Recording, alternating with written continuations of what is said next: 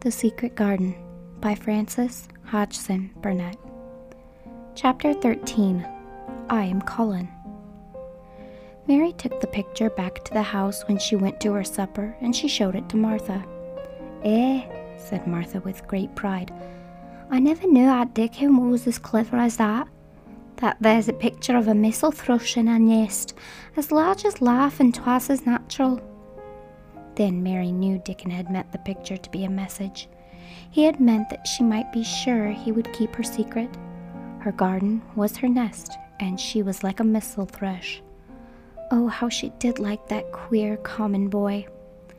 She hoped he would come back the very next day, and she fell asleep looking forward to the morning. But you never know what the weather will do in Yorkshire, particularly in the springtime. She was awakened in the night by the sound of rain beating with heavy drops against her window. It was pouring down in torrents, and the wind was wuthering round the corners and in the chimneys of the huge old house. Mary sat up in bed and felt miserable and angry. The rain is as contrary as I ever was, she said. It came because it knew I didn't want it. She threw herself back on her pillow and buried her face. She did not cry, but she lay and hated the sound of the heavily beating rain. She hated the wind and its wuthering. She could not go to sleep again. The mournful sound kept her awake because she felt mournful herself. If she had felt happy, it would probably have lulled her to sleep. How it wuthered and how the big raindrops poured down and beat against the pane. It sounds just like a person lost in the moor and wandering on and on, crying, she said. She had been lying awake, turning from side to side for about an hour, when suddenly something made her sit up in bed and turn her head toward the door, listening. She listened, and she listened. It isn't the wind now, she said in a low whisper. That isn't the wind. It is different. It is that crying I heard before. The door of her room was ajar, and the sound came down the corridor a far off, faint sound of fretful crying. She listened for a few minutes, and each minute she became more and more sure. She felt as if she must find out what it was. It seemed even stranger than the secret garden and the buried key. Perhaps the fact that she was in a rebellious mood made her bold. She put her foot out of bed and stood on the floor. I am going to find out what it is, she said. Everybody is in bed, and I don't care about Mrs. Medlock. I don't care. There was a candle by her bedside, and she took it up and went softly out of the room. The corridor looked very long and dark, but she was too excited to mind that. She thought she remembered the corners she must turn to find the short corridor with the door covered with tapestry, the one Mrs. Medlock had come through the day she lost herself. The sound had come up that passage, so she went on with her dim light, almost feeling her way, her heart beating so fast that she fancied she could hear it. The far off faint crying went on and led her. Sometimes it stopped for a moment or so and then began again. Was this the right corner to turn? She stopped and thought. Yes, it was. Down this passage and then to the left, and then up two broad steps, and then to the right again. Yes, there was the tapestry door. She pushed it open very gently and closed it behind her, and she stood in the corridor and could hear the crying quite plainly, though it was not loud. It was on the other side of the wall at her left, and a few yards further on there was a door. She could see a glimmer of light coming from beneath it. The someone was crying in that room, and it was quite a young someone. So she walked to the door and pushed it open, and there she was, standing in the room. It was a big room with ancient, handsome furniture in it. There was a low fire glowing faintly on the hearth and a nightlight burning by the side of a carved, four posted bed hung with brocade, and on the bed was lying a boy, crying fretfully. Mary wondered if she was in a real place or if she had fallen asleep again and was dreaming without knowing it. The boy had a sharp, delicate face the color of ivory, and he seemed to have eyes too big for it. He had also a lot of hair which tumbled over his forehead in heavy locks and made his thin face seem smaller. He looked like a boy who had been ill, but he was crying more, as if he were tired and cross than as if he were in pain. Mary stood near the door with her candle in her hand, holding her breath. Then she crept across the room, and as she drew nearer, the light attracted the boy's attention, and he turned his head on his pillow and stared at her, his gray eyes opening so wide that they seemed immense. Who are you? he said at last in a half frightened whisper. Are you a ghost? No, I am not, Mary answered, her own whisper sounding half frightened. Are you one? He stared and stared and stared. Mary could not help noticing that what strange eyes he had. They were agate gray, and they looked too big for his face because they had black lashes all round them. No, he replied after waiting a moment or so. I am Colin. Who is Colin? she faltered. I am Colin Craven. Who are you? I'm Mary Lennox. Mr. Craven is my uncle. He is my father, said the boy. Your father? gasped Mary. No one ever told me he had a boy. Why didn't they? Come here, he said, still keeping his strange eyes fixed on her with an anxious expression. She came close to the bed and he put out a hand and touched her. You are real, aren't you? he said. I have such real dreams very often. You might be one of them. Mary had slipped on a woolen wrapper before she left her room, and she put a piece of it between his fingers. Rub that and see how thick and warm it is, she said. I will pinch you a little if you like, to show you how real I am. For a minute, I thought you might be a dream too. Where did you come from? he asked. From my own room.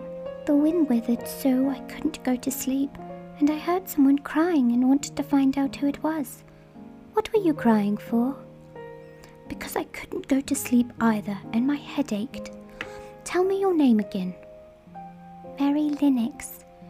Did no one ever tell you I had come to live here? He was still fingering the fold of her wrapper, but he began to look a little more as if he believed in her reality. No, he answered. They daren't.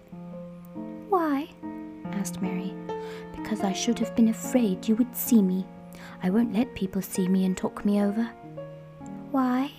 Mary asked again, feeling more mystified every moment. Because I am like this always, ill and having to lie down. My father won't let people talk me over either. The servants are not allowed to speak about me. If I live, I may be a hunchback, but I shan't live. My father hates to think I may be like him. What a queer house this is, Mary said. What a queer house. Everything is a kind of secret. Rooms are locked up and the gardens are locked up. And you? Have you been locked up? No. I stay in this room because I don't want to be moved out of it. It tires me too much. Does your father come and see you? Mary ventured. Sometimes, generally when I am asleep. He doesn't want to see me. Why? Mary could not help asking again. A sort of angry shadow passed over the boy's face. My mother died when I was born, and it makes him wretched to look at me. He thinks I don't know, but I've heard people talking. He almost hates me. He hates the garden because she died, said Mary, half speaking to herself. What garden? the boy asked. Just a garden she used to like, Mary stammered. Have you been here always? Nearly always. Sometimes I have been taken to places at the seaside, but I won't stay because people stare at me. I used to wear an iron thing to keep my back straight, but a grand doctor came from London to see me and said it was stupid. He told them to take it off and keep me out in the fresh air. I hate fresh air, and I don't want to go out. I didn't when I first came here, said Mary. Why do you keep looking at me like that? Because of the dreams that are so real, he answered rather fretfully. Sometimes when I open my eyes, I don't believe I'm awake. We're both awake, said Mary. She glanced round the room with its high ceiling and shadowy corners and dim firelight. It looks quite like a dream, and it's the middle of the night, and everybody in the house is asleep. Everybody but us. We are wide awake. I don't want it to be a dream, the boy said restlessly. Mary thought of something all at once. If you don't like people to see you, she began, do you want me to go away? He still held the fold of her wrapper and gave it a little pull. No, he said. I should be sure you were a dream if you weren't. If you were real, sit down on that big footstool and talk. I want to hear about you. Mary put down her candle on the table near the bed and sat down on the cushioned stool.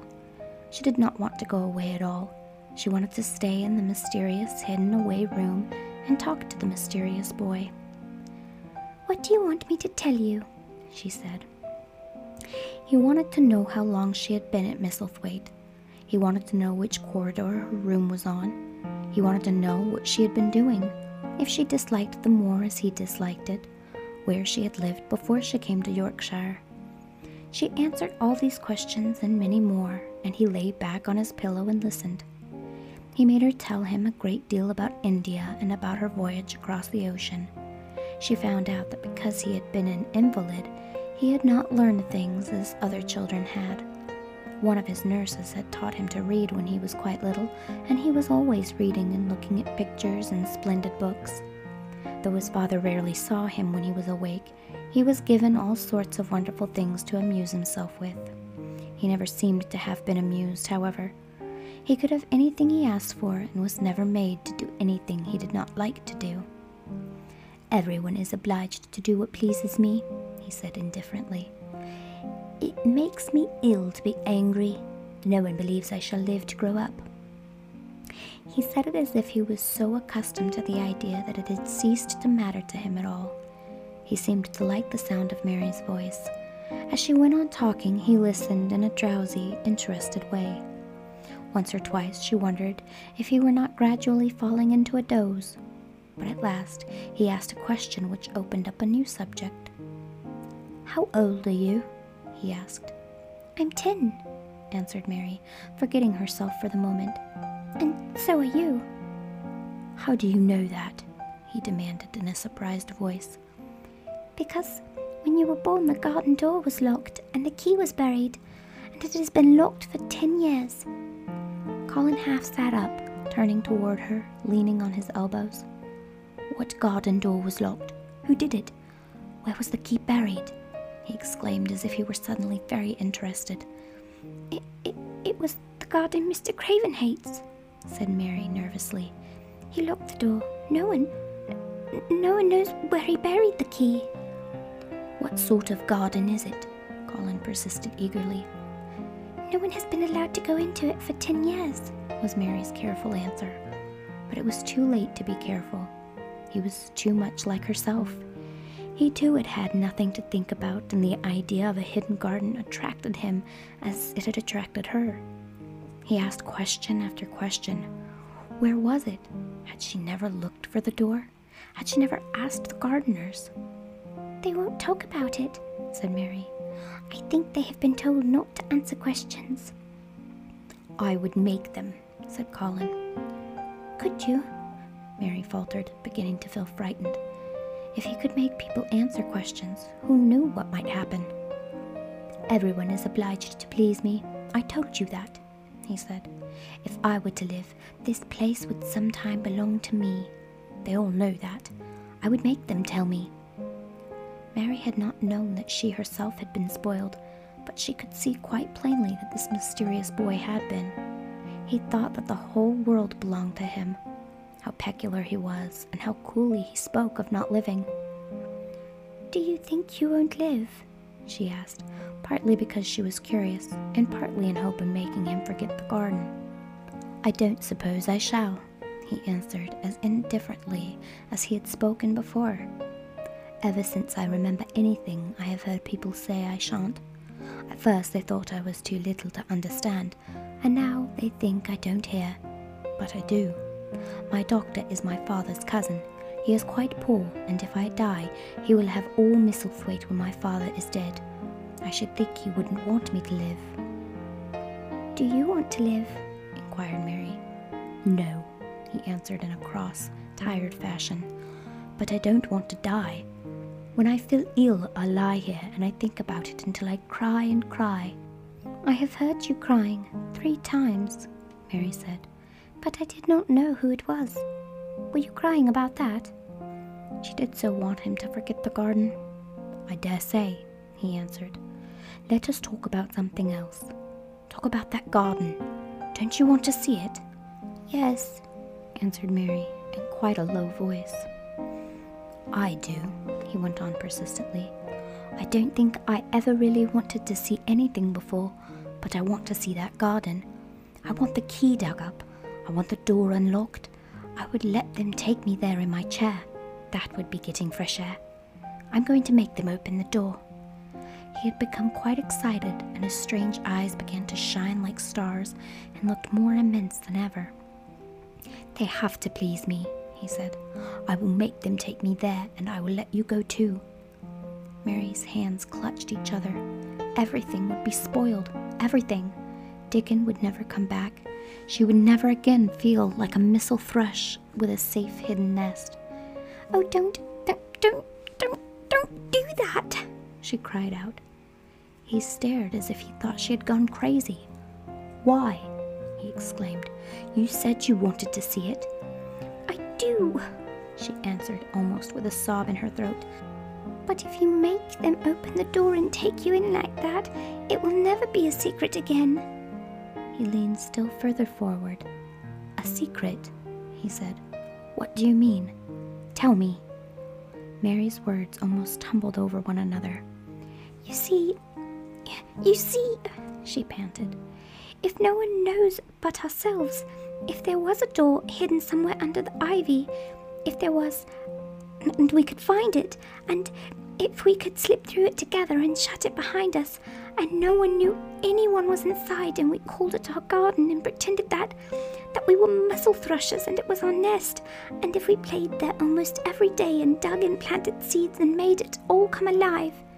Is it dead? he interrupted her. It soon will be if no one cares for it, she went on. The bulbs will live, but the roses. He stopped her again, as excited as she was herself. What are bulbs? He put in quickly.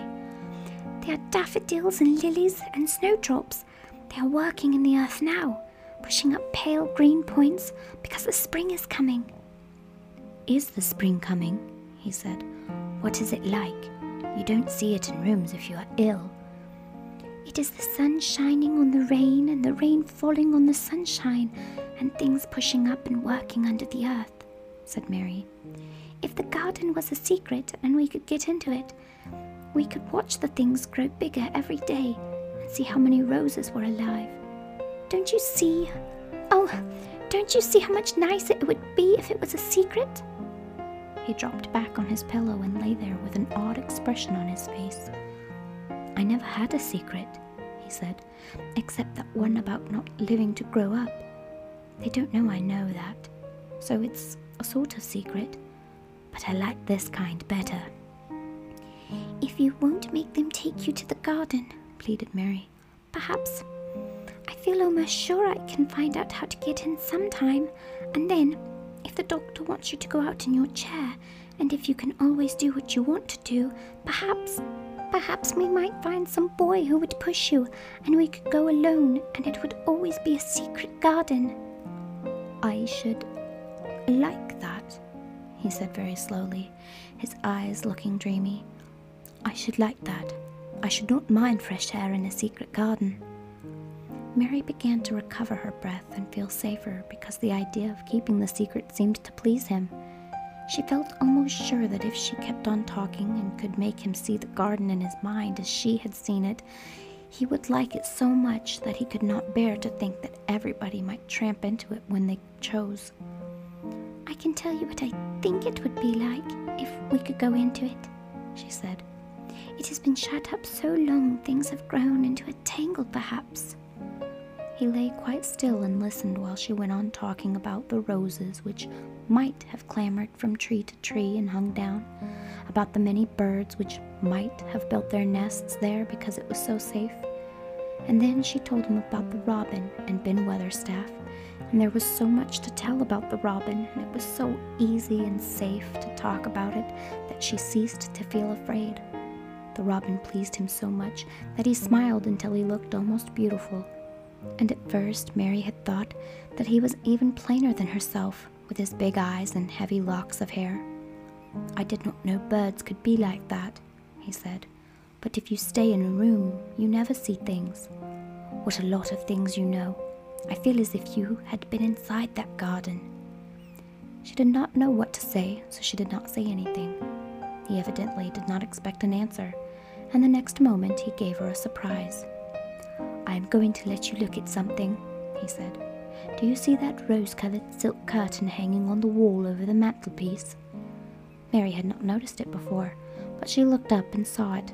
It was a curtain of soft silk hanging over what seemed to be some picture. Yes, she answered. There is a cord hanging from it, said Colin. Go and pull it. Mary got up, much mystified, and found the cord. She pulled it, the silk curtain ran back on rings, and when it ran back, it uncovered a picture. It was the picture of a girl with a laughing face. She had bright hair tied up with a blue ribbon, and her gay, lovely eyes were exactly like Colin's unhappy ones, a agate gray and looking twice as big as they really were, because of the black lashes all round them. She is my mother, said Colin complainingly. I don't see why she died. Sometimes I hate her for doing it. How queer, said Mary. If she had lived, I believe I should not have been ill always, he grumbled. I dare say I should have lived too, and my father would not have hated to look at me.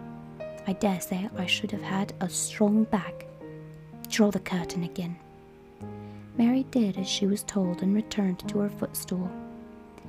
She is much prettier than you, she said, but her eyes are just like yours. At least, they are the same shape and colour. Why is the curtain drawn over her? He moved uncomfortably.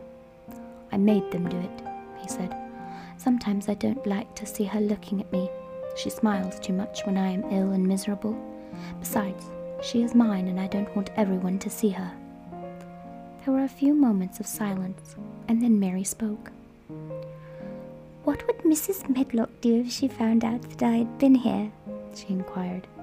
She would do as I told her to do, he answered, and I should tell her that I wanted you to come here and talk to me every day.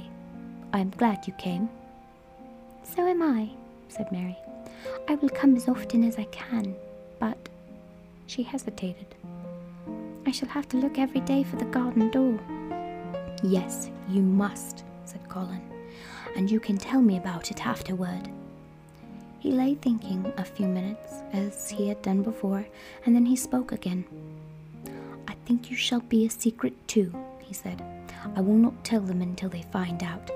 I can always send the nurse out of the room and say that I want to be by myself. Do you know Martha? Yes, I know her very well, said Mary. She waits on me. He nodded his head toward the outer corridor. She is the one who is asleep in the other room.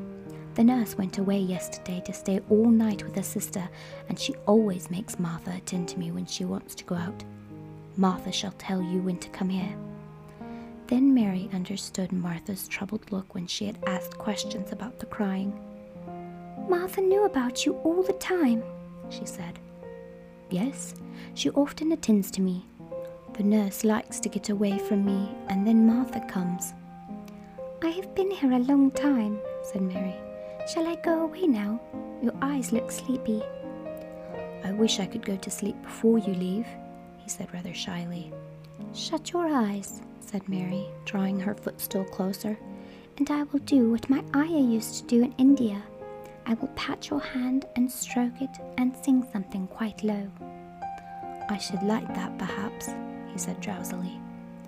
Somehow she was sorry for him and did not want him to lie awake, so she leaned against the bed and began to stroke and pat his hand and sing a very low little chanting song in Hindustani. That is very nice, he said more drowsily still, and she went on chanting and stroking. But when she looked at him again, his black lashes were lying close against his cheeks. for his eyes were shut and he was fast asleep. So she got up softly, took her candle, and crept away without making a sound.